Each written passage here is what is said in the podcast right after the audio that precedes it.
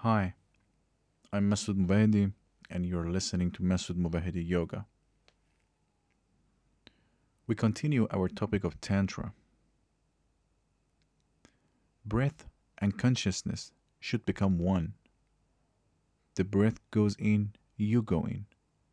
Only then will it be possible to get the point which is between two breaths. It will not be easy. Moving with the breath, then move out with the breath. In, out. Buddha tried particularly to use this method, so this method has become a Buddhist method. In Buddhist terminology, it is known as Anapanasati Yoga, and Buddha's enlightenment was based on this technique. When you are moving with breath minutely, when there is no breath, how can you remain unaware? You will suddenly become aware that there is no breath, and the moment will come when you will feel that the breath is neither going out nor coming in. The breath has stopped completely. Another Zen mystic used to say to his disciples, When you have lost your head meditating, come immediately to me. When you lose your head, come immediately to me. When you begin to feel there is no head, do not be afraid. Come immediately to me. This is the right moment. Now something can be taught to you. With a head, no teaching is possible.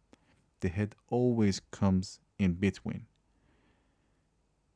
A doubting mind will remain a doubting mind. Answers are irrelevant.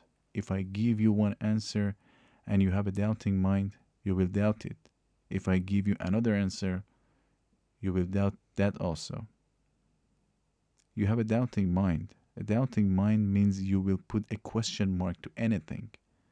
So answers are useless. The real problem is not how to answer questions. The real problem is how to change the doubting mind, how to create a mind which is not doubting or which is trustful.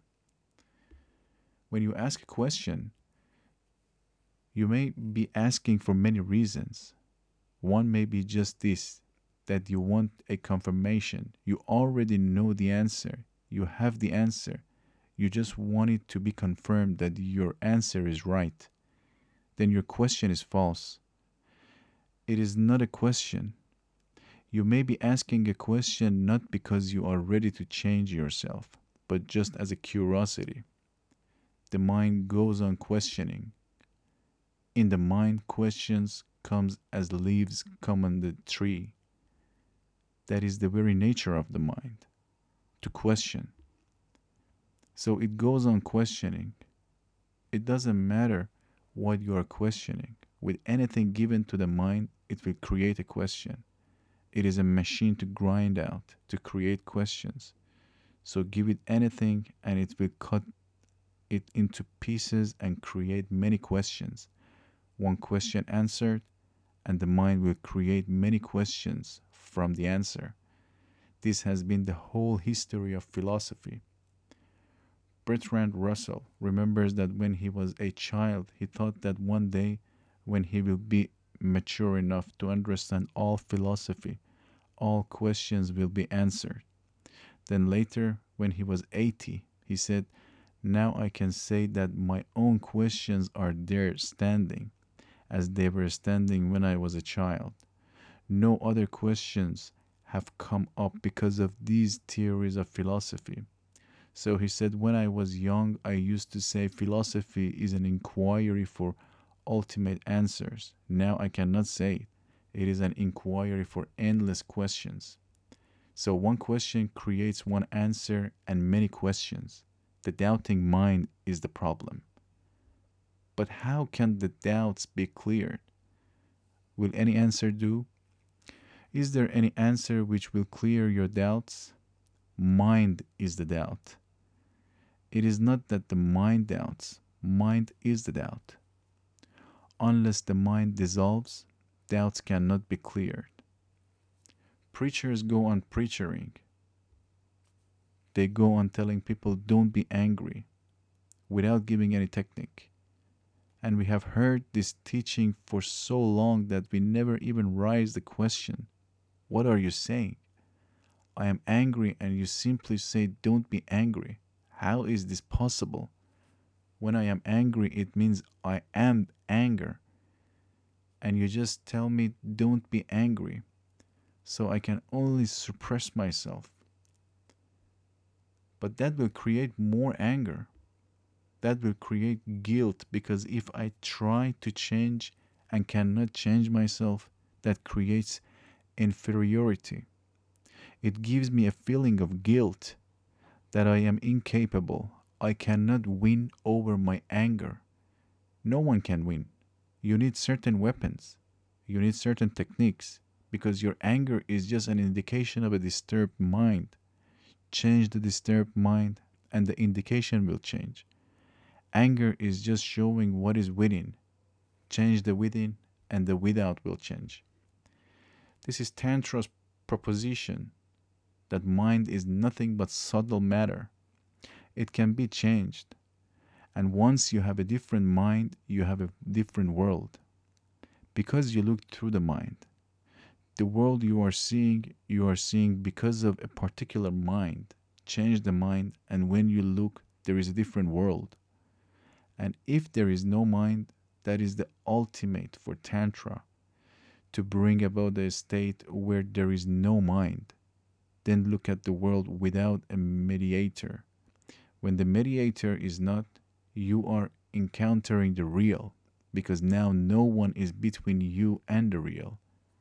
Then nothing can be distorted.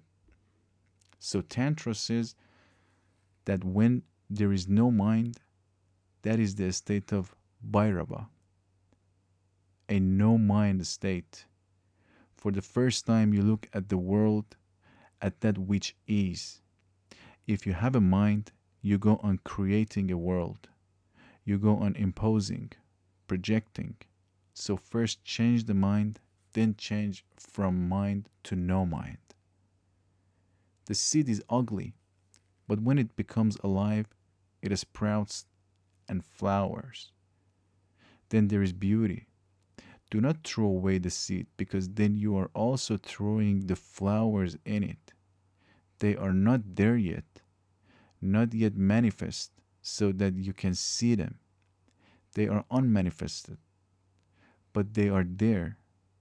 Use this seed so that you can attain to flowers. So, first, let there be acceptance a sensitive understanding and awareness, the indulgence is allowed. One thing more, which is really very strange, but one of the deepest discoveries of Tantra, and that is whatsoever you take as your enemies greed, anger, hate, sex, whatsoever your attitude that they are enemies makes them your enemies take them as divine gifts and approach them with a very grateful heart. For example, Tantra has developed many techniques for the transformation of sexual energy. Approach the sex act as if you are approaching the temple of the divine. Approach the sex act as if it's a prayer, as if it is meditation. Feel the holiness of it.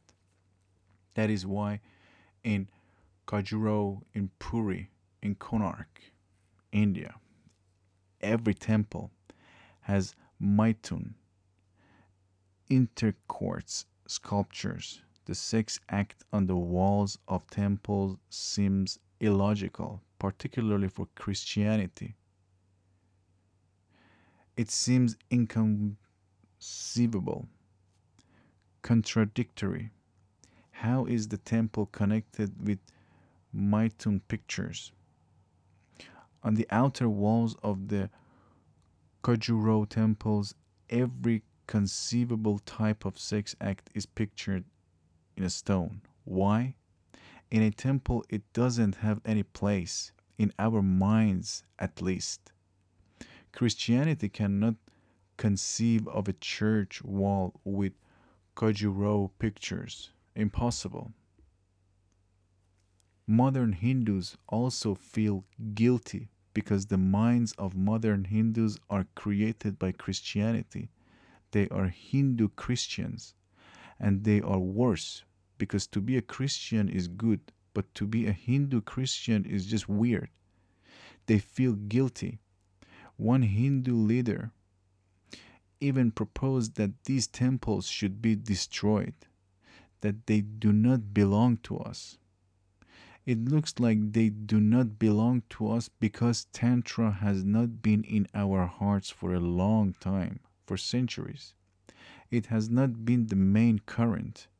Yoga has been the main current, and for yoga, Khajuraho is inconceivable. It must be destroyed.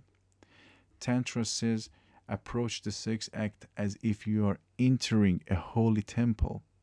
That is why they have pictured the sex act on their holy temples. They have said approach sex as if you are entering a holy temple. Thus, when you enter a holy temple, sex must be there in order that the two become conjoined in your mind, associated then you can feel that the world and the divine are not two fighting elements, but one. They are not contradictory, they are just polar opposites helping each other. And they can exist only because of this polarity. If this polarity is lost, the whole world is lost. So see the deepest oneness running through everything. Do not see only the polar opposites see the inner running current which makes them one. Tantra says everything is holy. That is why we cannot understand it. It is the deepest non dual standpoint, if we can call it a standpoint. It is not, because any standpoint is bound to be dual. It is not against anything, so it is not any standpoint. It is a felt unity a lived unity. These are two paths, yoga and tantra. Tantra could not be so appealing because of our crippled minds, but whenever there is someone who is healthy inside, not a chaos, Tantra has a beauty. Only he can understand what Tantra is. Yoga has appeal, an easy appeal, because of our disturbed minds. Remember, it is ultimately your mind which makes anything attractive or unattractive. It is you who is the deciding factor. These approaches are different. I am not saying that one cannot reach through yoga. One can reach through yoga also, but not through the yoga which is prevalent. The yoga which is prevalent is not really yoga but the interpretation of your diseased minds. Yoga can be authentically an approach toward the ultimate, but that too is only possible when your mind is healthy. When your mind is not diseased and ill, then yoga takes a different shape. For example, Mahavira was on the path of yoga, but he was not really suppressing sex. He had known it, he had lived it, he was deeply acquainted with it, but it became useless to him, so it dropped. Buddha was on the path of yoga, but he had lived through the world. He was deeply acquainted with it. He was not fighting. Only you know something, you become free from it. It simply drops like dead leaves dropping from a tree. It is not renunciation. There is no fight involved at all. Look at Buddha's face. It doesn't look like the face of a fighter. He has not been fighting. He is so relaxed. His face is the very symbol of relaxation. No fight. Look at your yogis. The fight is apparent on their faces. Deep down, much turmoil is there. Right now, they are sitting on volcanoes. You can look in their eyes, in their faces, and you will feel it. Deep down, somewhere, they have suppressed all their desires. They have not gone beyond. In a healthy world where everyone is living his life authentically, individually, not imitating others, but living his own life in his own way. Both are possible. He may learn the deep sensitivity which transcends desires. He may come to a point where all desires become futile and drop. Yoga can also lead to this, but to me, yoga will lead to it in the same world where Tantra can lead to it. Remember this. We need a healthy mind, a natural mind. In that world where a natural man is, Tantra and Yoga also will lead to transcendence of desires.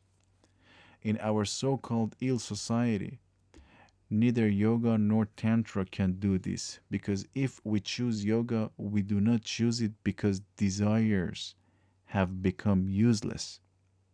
No, they have still meaningful.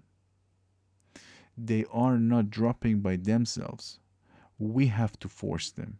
If we choose yoga, we choose it as a technique of suppression. If we choose Tantra, we choose Tantra as a cunningness, as a deep deception, an excuse to indulge. So, with an unhealthy mind, neither yoga nor Tantra can work. They will both lead to deceptions. A healthy mind, particularly a sexually healthy mind, is needed to start with. Then it is not very difficult to choose your path. You can choose yoga, you can choose Tantra. There are two types of persons basically male and female. I don't mean biologically, but psychologically. For those who are psychologically basically male, aggressive, violent, extrovert, yoga is their path. For those who are basically feminine, receptive, passive, non-violent, tantra is their path. Yoga is outgoing energy. Tantra is energy that moves inward.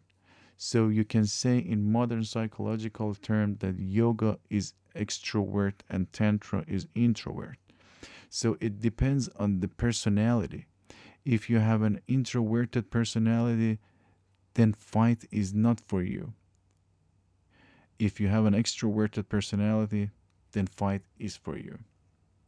But we are just confused. We are just in a mess. That's why nothing helps. On the contrary, everything disturbs. Yoga will disturb you. Tantra will disturb you. Every medicine is going to create a new illness for you because the chooser is ill, diseased.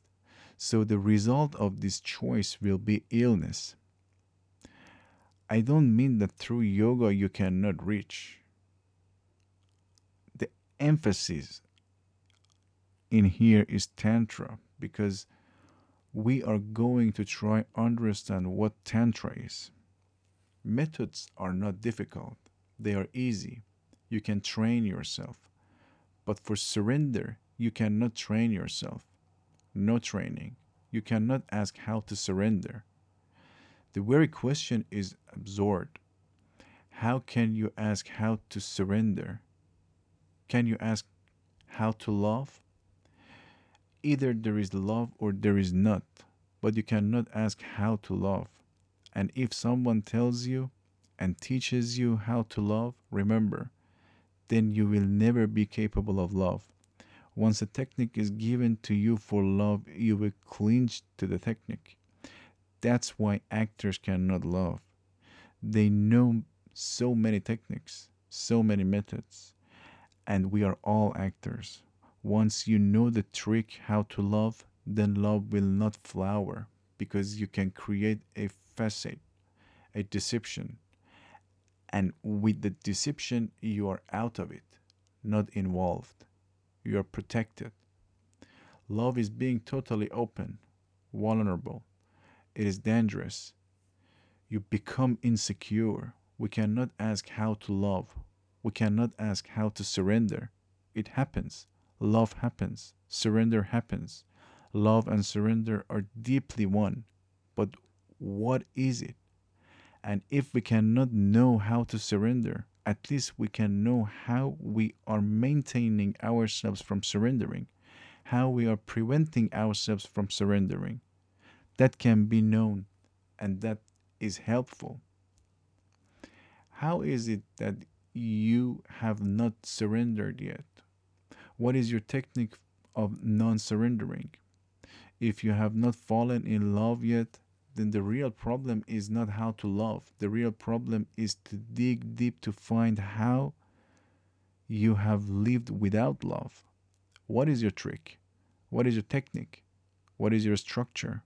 Your defense structure? How you have lived without love that can be understood and that should be understood. First thing, we live with the ego, in the ego, centered in the ego. I am without knowing who I am. I go on announcing, I am this. I amness is false because I do not know who I am. And unless I know who I am, how can I say I? This I is a false I. This false I is the ego. This is the defense. This protects you from surrendering. You cannot surrender, but you can become aware of this defense measure. If you have become aware of it, it dissolves. Step by step, you are not strengthening it. And one day you come to feel, I am not. The moment you come to feel, I am not, surrender happens. So try to find out whether you are. Is there any center in you that you call you can call your I? Go deep down within yourself. Go on trying to find out where is this I? Where is the abode of this ego? Rinzai went to his master and he said, Give me freedom. The master said, Bring yourself. If you are, I will make you free. But if you are not, then how can I make you free? You are already free. And freedom, his master said, is not your freedom. Freedom is freedom from you. So go and find out where this I is, where you are. Then come to me. This is the meditation. Go and meditate. So the disciple Rinzai goes and meditates for weeks, months, and then he comes. Then he says, I am not the body. Only this much I have found. So the master says, This much you have become free. Go again. Try to find out. Then he tries, meditates, and he finds that I am not my mind because I can observe my thoughts. So the observer is different from the observed. I am not my mind. He comes and says, I am not my mind. So his master says, Now you are three fourths liberated. Now go again and find out who you are. So he was thinking, I am not my body. I am not my mind. He had heard, studied, he was well informed, so he was thinking, I am not my body, not my mind, so I must be my soul, my Atma. But, the, but he meditated, and then he found that there is no Atman, no soul, because this Atma is nothing but your mental information, just doctrines, words, philosophies. So he came running one day and he said, Now I am no more. Then his master said, Am I now to teach you the methods for freedom? Rinzai said, I am free because I am no more. There is no one to be in bondage. I am just a wide emptiness, a nothingness. Only nothingness can be free. If you are something, you will be in bondage. If you are, you will be in bondage. Only a void, a vacant space can be free then you cannot bind it. Rinzai came running and said, I am no more. Nowhere am I to be found. This is freedom. And for the first time, he touched his master's feet. For the first time. Not actually, because he had touched them many times before also. But the master said, For the first time, you have touched my feet. Rinzai asked, Why do you say for the first time? I have touched your feet many times. The master said, But you were there. So how could you touch my feet while you were already there? While you are there, how can you touch my feet? Then I can never touch anybody's feet, even though it apparently looks like it touches somebody's feet. It is touching its own feet, just in a roundabout way. You have touched my feet for the first time, the Master said, because now you are no more. And this is also the last time, the Master said, the first and the last. Surrender happens when you are not, so you cannot surrender. This is why surrender cannot be a technique. You cannot surrender. You are the hindrance. When you are not, surrender is there. So you and surrender cannot cohabit. There is no coexistence between you and surrender. Either you are or surrender is. So find out where you are, who you are. This inquiry creates many, many surprising results. Raman Maharishi used to say, Inquire, who am I? It was misunderstood. Even his nearest disciples have not understood the meaning of it. They think that this is an inquiry to find out really who am I. It is not. If you go on inquiring, who am I? You are bound to come to the conclusion that you are not. This is not really an inquiry to find out who am I. This is an inquiry to dissolve. There is going to be no answer. It is only that the question will dissolve. There is not going to be an answer that you are this. Only the question will dissolve. There will be no one to ask even who am I. And then you know. When the I is not, the real I opens. When the ego is not, you are for the first time encountering your being. That being is void. Then you can surrender. Then you have surrendered. You are surrendered now. So there can be no techniques or only negative techniques like this inquiry into who am I. This is the end of the second episode, and we are going to have our second technique. That the title is Watch the Turning Point Between Two Breaths. It is the same as the last technique, but with a slight difference. The emphasis is now not on the gap, but on the turning. The outgoing and ingoing breath make a circle. Remember, these are not two parallel lines. We always think of them as two parallel lines breath going in and breath going out. Do you think that these two are parallel lines? They are not. Breath going in is half the circle, breath going out is the other half of the circle. So understand this. First, breathing in and out creates a circle. They are not parallel lines because parallel lines never meet anywhere. Secondly, the breath coming in and the breath going out are not two breaths, they are one breath.